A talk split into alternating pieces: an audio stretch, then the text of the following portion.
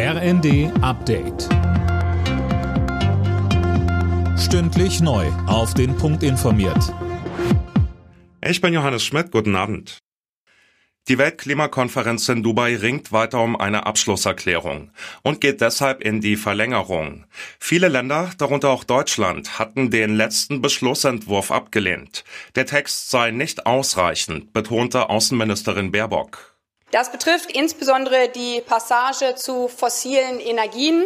Sie suggeriert, dass fossile Energien in unserer Zukunft weiterhin eine entscheidende Rolle spielen können, was dann auch im Gegensatz zu europäischer Energiepolitik stünde.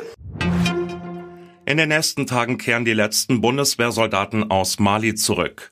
Für sie wird es am Freitag einen Empfang mit Verteidigungsminister Pistorius geben. Auf dem niedersächsischen Flieger Horst Wunstorf soll ihr Einsatz im Rahmen der UN-Friedensmission MINUSMA gewürdigt werden. Sie wollten offenbar die Regierung stürzen und ihre eigene Staatsform aufbauen. Die Bundesanwaltschaft hat Anklage gegen 27 mutmaßliche Mitglieder und Unterstützer eines Reichsbürgernetzwerks erhoben. Mehr von Tom Husse. Den Verdächtigen wird unter anderem die Bildung bzw. Unterstützung einer terroristischen Vereinigung vorgeworfen. Außerdem geht es um Hochverrat.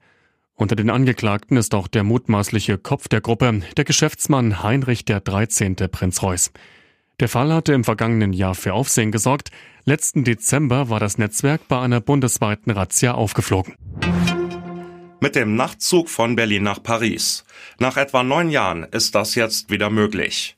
Am Vormittag ist der erste Zug in Frankreich angekommen. Etwa 14 Stunden war er unterwegs. Die Verbindung wird jetzt dreimal pro Woche angeboten. Alle Nachrichten auf rnd.de